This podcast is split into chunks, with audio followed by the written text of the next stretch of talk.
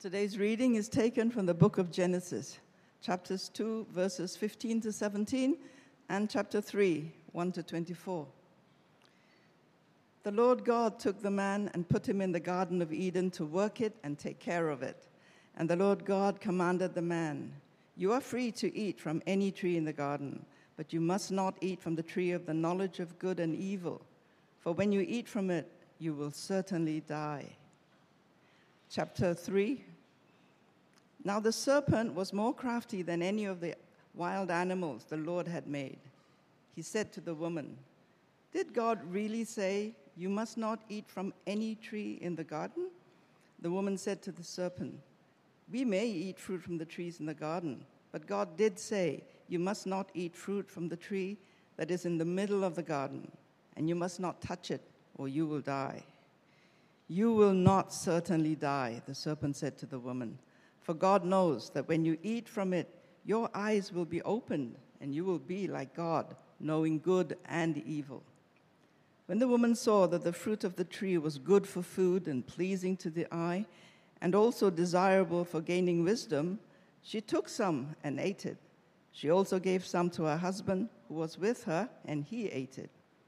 Then the eyes of both of them were opened, and they realized they were naked. So they sewed fig leaves together and made coverings for themselves. Then the man and his wife heard the sound of the Lord God as he was walking in the garden in the cool of the day, and they hid from the Lord God among the trees of the garden. But the Lord God called to the man, Where are you? He answered, I heard you in the garden, and I was afraid because I was naked, so I hid. Then he said, Who told you that you were naked? Have you eaten from the tree that I commanded you not to eat from? The man said, The woman you put here with me, she gave me some fruit from the tree, and I ate it.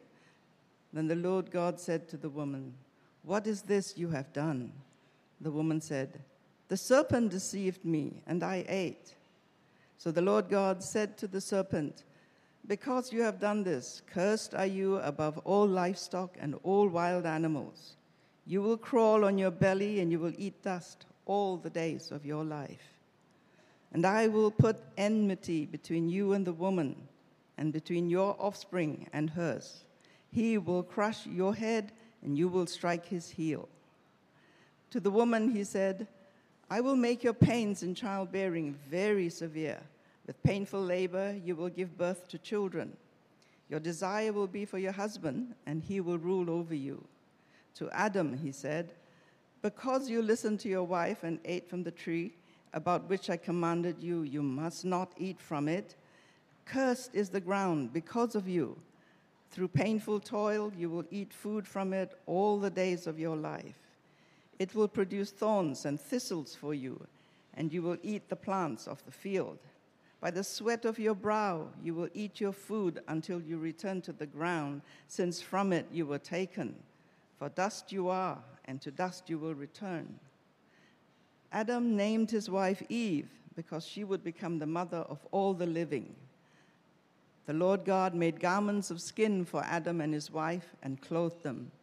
And the Lord God said, The man has now become like one of us, knowing good and evil. He must not be allowed to reach out his hand and take also from the tree of life and eat and live forever. So the Lord God banished him from the Garden of Eden to work it, work the ground from which he had been taken. After he drove the man out, he placed on the east side of the Garden of Eden cherubim and a flaming sword flashing back and forth to guard the way of the tree of life. This is the word of the Lord. Thanks be to God. Thank you, Jane. It's a lot um, there in Genesis chapter 3. So, could I ask that you take out your Bibles and open it up and keep it open as we go through it? And let's ask God to speak to us through this passage. Lord, we thank you so much for your word. We thank you that in your word is life. Lord, give us a sense of the power of your word today, um, that, uh, that would give us life and they would uh, turn our hearts um, to you. In Jesus' name we pray. Amen. So, we're going through uh, this series, uh, God's Big Story, and we started with the creation last week, and the story will continue in the coming days. And now we come to the fall, um, the part where we talk about sin. But in this cultural moment, we really do not like talking about sin. We don't even like the idea of sin. We don't like saying the word sin. It sounds judgmental and moralistic and unnecessarily harsh. Many people think that we're born good or at least neutral. It's the society out there that corrupts us and not us that corrupt the world. And as a parent, I see this play out in a thing called gentle parenting. I don't know if you've heard of it, but uh, people who hold to this philosophy, I, I, I have been told once um, not to say no, ever to say, not to ever to say no to my children, and never to spank them. Of course, there is something good about that. It's good to instruct and it's good to explain. It's good to give alternatives rather than saying just no or give them um, just rules that they should follow.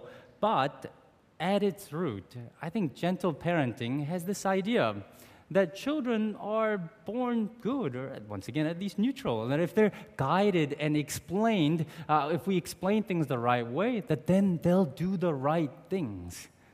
And there, I think, they're wrong. Because the story of Genesis starts out with Genesis chapters 1 and 2. God created the world and it was good, it was very good. But the story continues to Genesis chapter 3, the story of our fall, story of sin and rebellion and expulsion from the Garden of Eden.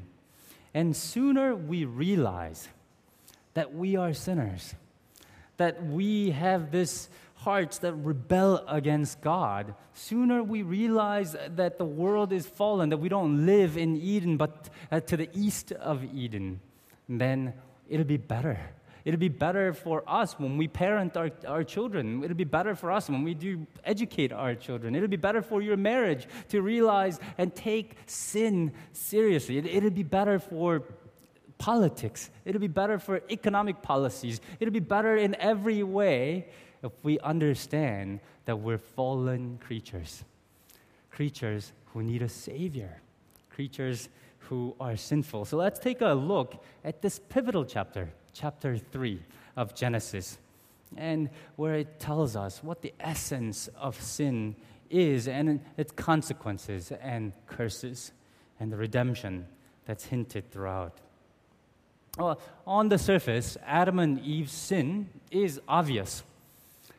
They eat from the tree of the knowledge of good and evil, they disobey God. But when we dig deeper, we find that sin isn't as simple. I mean, it isn't just simple disobedience, but it's the desire to replace God's rule with self rule. I think about the knowledge of the tree of knowledge of good and evil, and this knowledge of good and evil um, theologians point out that the Hebrew word for knowledge, not, it's not just about the mind, but it has a sense of will or choosing. I think about it this way How does God know? How does God know what's good and evil? Is there something that's good and evil outside, outside of God? No. Nothing stands outside of God. It's God Himself, it's His goodness that decides, that, that, that knows what's good and evil. And He has ingrained His goodness in the creation. When we see in Genesis chapter, what we see in Genesis chapter 1 and 2 is His goodness um, being ingrained in the creation. The creation itself is good because God created it good.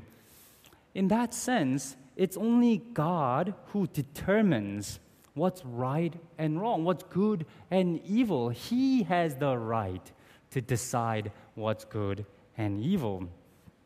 So when Adam and Eve sinned, they weren't just simply disobeying, they were saying they wanted to decide what is good and evil for themselves. That they did not, at, at its heart, sin is autonomy. Autonomy. Auto means um, self, and nomos in Greek means law. It, it's, uh, uh, it's sin desires not to be creation. It's not content being part of God's creation. It wants to be equal to God. It wants to decide what is right and wrong for themselves and for the world. That's why it's so wrong. Uh, we have copies of this downstairs in the bookshelf. But uh, Pastor Vaughan Roberts' book, uh, God's Big Picture, he says at the heart of sin is not law breaking, he says it's law making. It's this desire to make law for ourselves, to claim equality with God. And of course, if we go to the text, that's how Satan tempts Adam and Eve. Look at what he says. Did God really say, You must not eat from uh, any tree in the garden? Yeah, here, he misrepresents God's character, right? God said, You can eat everything. He says, Well, God's so stingy. Did he really say that he sh- you shouldn't eat any uh, from any tree? But that's not the, the biggest thing. What's most harmful and insidious is this uh, the, uh, the assumption underneath what he's saying is this He's saying, you shouldn't just take God's word for it. You should judge whether God's word is good for you or not. You should put yourself in the same place as God and evaluate God's word and see if it, it, it, it, it's, it's good for you. That's what's really harmful. And it's Eve it's as if he, she's sort of taken a bite out of that temptation. Um, she corrects um, Satan, but she does add this little bit uh, that makes God seem a little bit more stingy, right? He, God said, Oh, you must not touch it. Well, that's always never part of a command. She adds to it. And the snake then directly challenges God's word in verse 4 You will not certainly die. You will not certainly die. Professor uh, Don uh, Carson says the first doctrine denied in the Bible is the doctrine of judgment. The first doctrine denied in the Bible is the doctrine of judgment. Satan was saying, Look, there is no judgment. There is no consequences for your sins. No, no, no. God doesn't mean that. Whatever you do, sin will not have any consequences. That's what Satan is saying here. Of course, there are still some uh, people who call themselves Christians who still say this. You know, people who say, meaning well, I think, you know, they say, well, God's love, God's love, and so therefore it's okay. In the end, everybody will be forgiven. There is no consequences for sin and your, dis, uh, uh, your rebellion. Everything will be okay. Friends, those are not words of God. Those are words of Satan. Denial of judgment is the first denial that Satan made in the Garden of Eden. And then Satan adds, God said this because he wants to spoil your fun. Now, Eve has to decide what, uh, who to listen to. And look what she does. She's decided. She takes a look at the fruit the woman saw that the fruit of the tree was good. It Doesn't that echo what God was doing in Genesis chapter 1? God created things, He saw it, and was good. He calls it good. You see, the narrator here is saying Eve has already taken the position of God.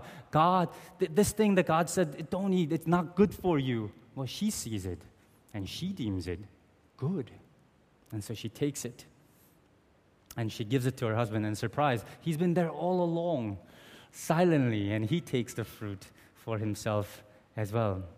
Friends, essence of sin is not just disobedience, it is the sin of lawmaking. It's claiming to be in equal place to God. It's not being content as one of God's creatures, loving creatures. Uh, it's not being content as uh, uh being vice regents, the highest form of creation. It's saying, I want to be equal to God. I want to decide what is good and evil for myself.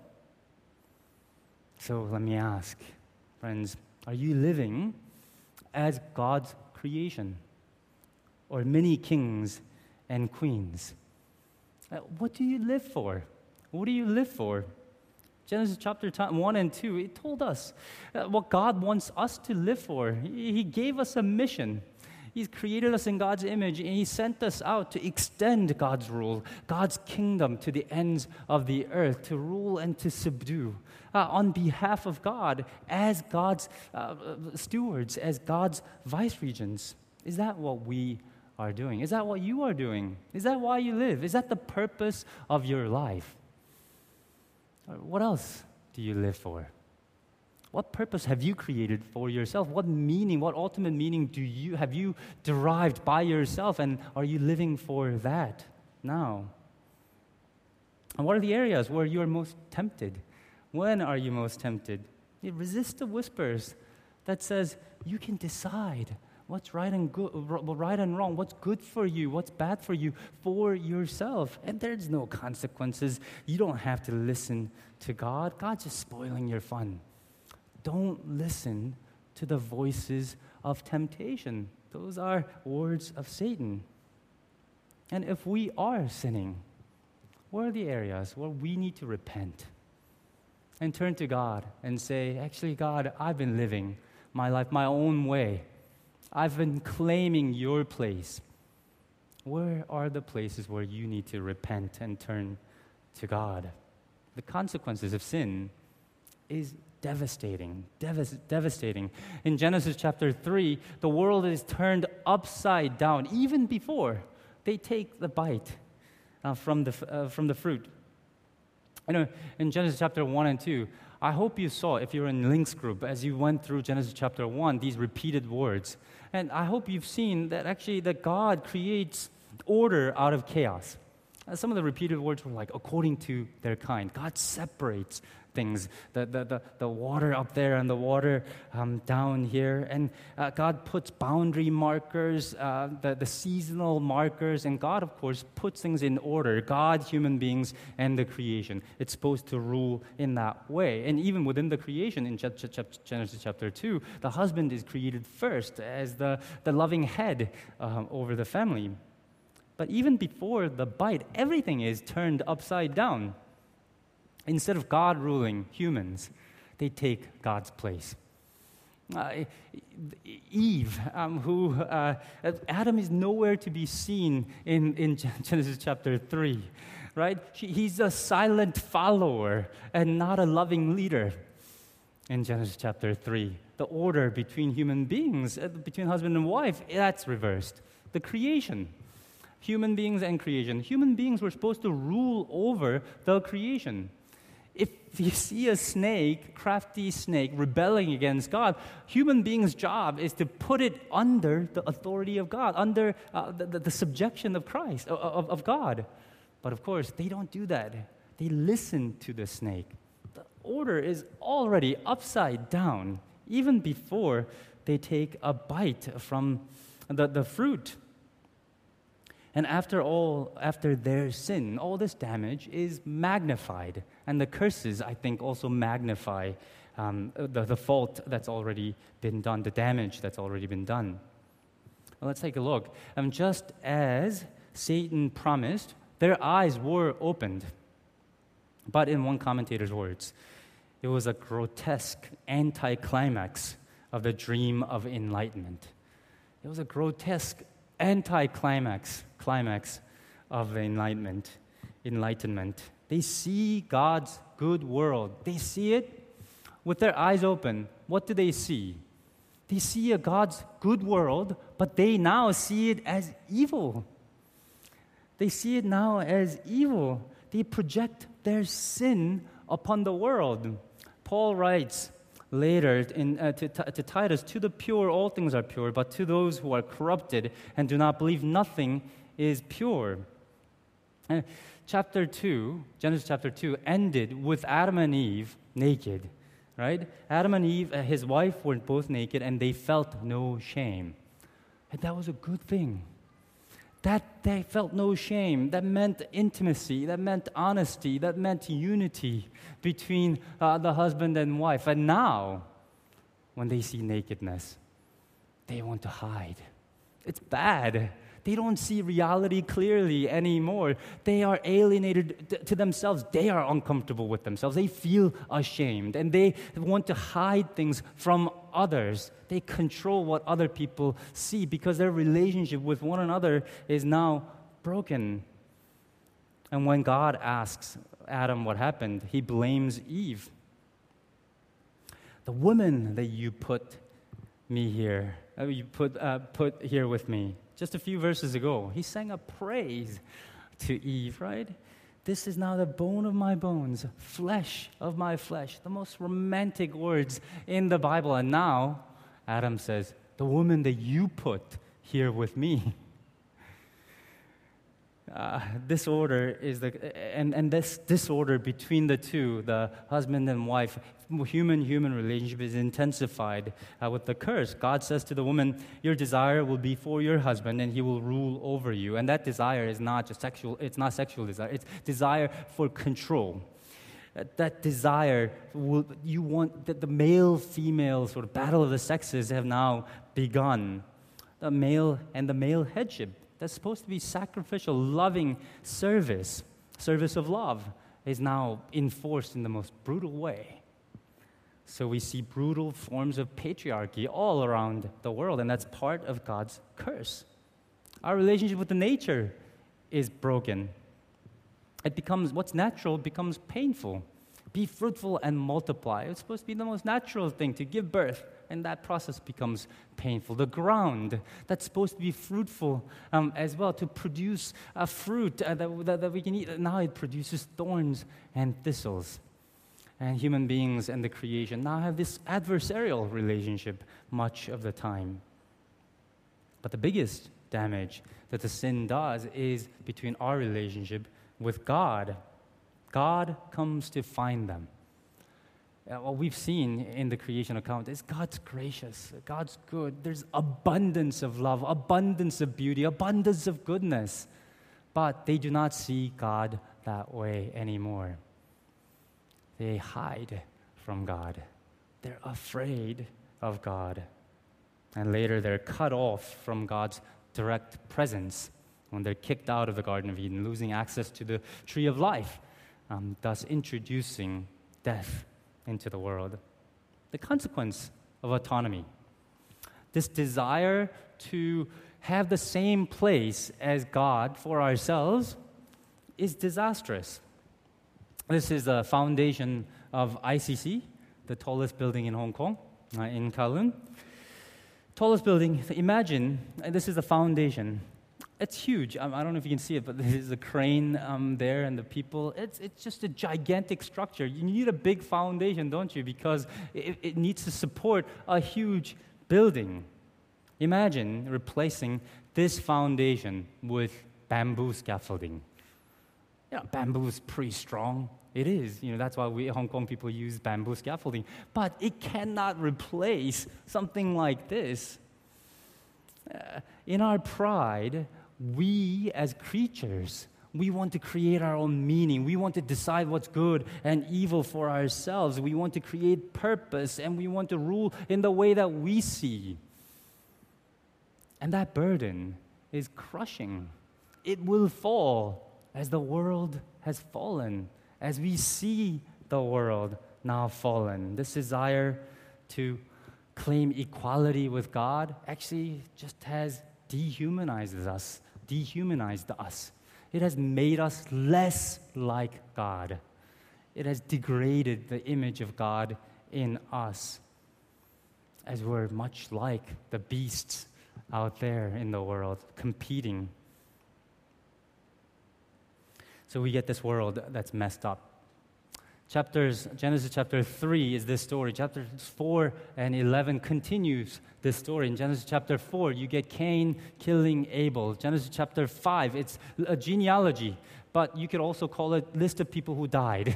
Every paragraph except the paragraph about, about enoch says and then he died it, the narrator is saying this is not the way it's supposed to be but he died and then he died and then he died and he died and next, we get the Noah's story, the flood story. This is Genesis chapter 6, verse 5. The Lord saw that every inclination of the human, the thoughts of the human heart was evil all the time. Left alone on our, by ourselves to rule ourselves, every inclination of human heart becomes evil. And the next story, after the flood is Tower of Babel. Sin survives. And it's repeated all over again. People want to unite to b- claim in the equal place with God. They want to make a name for themselves and not be content with the name that God has given them. Friends, the story of the fall explains the world. What's wrong with the world? Yeah, the creation story explained why human beings are capable of such goodness. There's goodness in us. We can create you know, Bach and Mozart, uh, MTR in Hong Kong, all these beautiful things, efficient things that are good. But at the same time, Genesis chapter 3, the story of the fall, explains why we've incinerated people in concentration camps why we have to worry about bullying and sexual abuse even in elementary school. Genesis 3 explains the world, explains why the world is the way that it is. It's because of sin, it's because of sinfulness. And once undone, we cannot reconstruct the Garden of Eden by ourselves. And so this chapter shows us what we need the most. Yeah, throughout the history, people have had different solutions, revolutions, better economic policy, um, better kings and, and, rulers, or medical breakthrough, um, or better education. All those are good, of course, and they make incremental um, uh, progress. But fundamentally speaking, they will not bring us back to Eden fundamentally speaking, we need a Savior. We need a Savior who will change us, who will change the world, who will restore our relationship with God, with each other, and with the creation. We need a Savior who can recreate us. But even in this chapter that explains sin, you know, there, it's full of also God's saving grace an English author, Francis Spufford, was writing about music, Mozart. And he wrote this It is not music that denies anything. It offers a strong, absolutely calm rejoicing, but it does not pretend that there is no sorrow.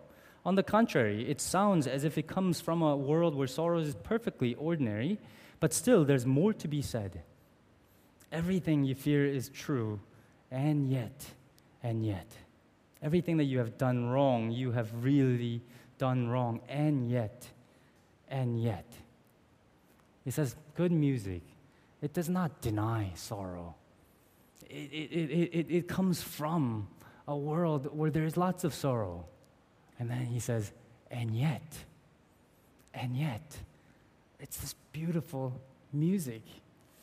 The things that we fear, the evils that we've done, the sins that we've committed, the mess that we've made, the mess that can't be undone are real. And yet, and yet, yet, God is our creator. God's grace is ingrained in this world and He still rules the world. Adam and Eve really sinned. He, they turned the world upside down, and yet, and yet, they don't deserve it, but you know what? God comes down looking for them God knows exactly where they are, what they've done. And that, but they come, he comes down and says, Where are you? Where are you? He seeks after them, and they do not deserve forgiveness and rescue. And yet, verse 15, God pronounces the coming of the serpent crusher. I will put enmity between you and the woman, between your offspring and her. He will crush your head and you will strike his heel. Christians throughout the ages have read Genesis chapter 3, verse 15, as the proto evangelium, the, the, the, the, the first instance, uh, first prophecy of the gospel of Jesus' coming. The serpent crusher is coming. Adam and Eve deserve to live in shame. But what does God do in verse 21? He removes the fig and he uh, gives them an animal skin to cover. It foreshadows a sacrificial system that something needs to die in order to cover over our shame.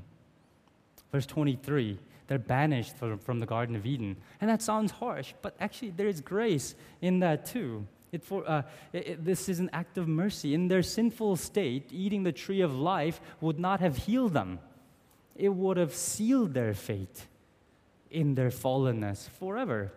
They would have to live in eternal state of sin. But God will come. He will send the tree of life. Jesus will stand and say, I am the way and the truth and the life. Come to me and eat from me, he will say. There are broken relationships, miscarriages, cancer, wars, Uh, uh, backstabbing, and all of that is in this world. And yet, and yet, this is God's good world.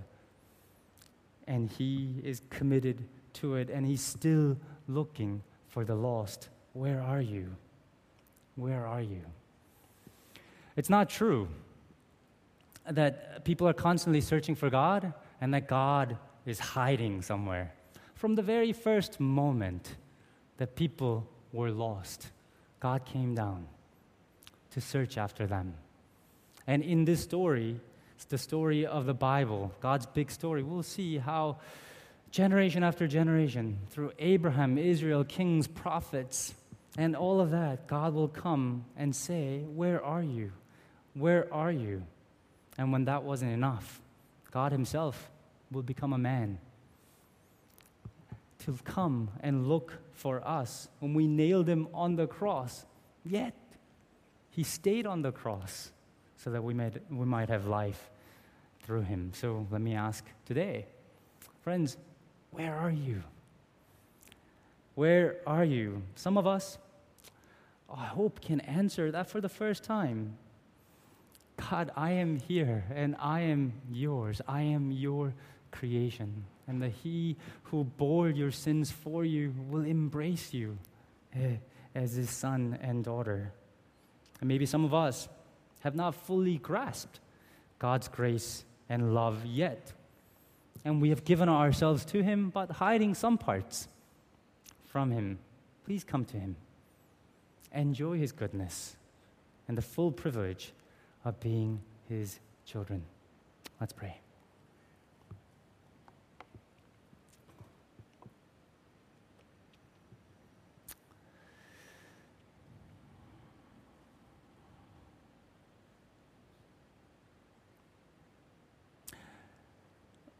Gracious God, we thank you for the good world that you've created.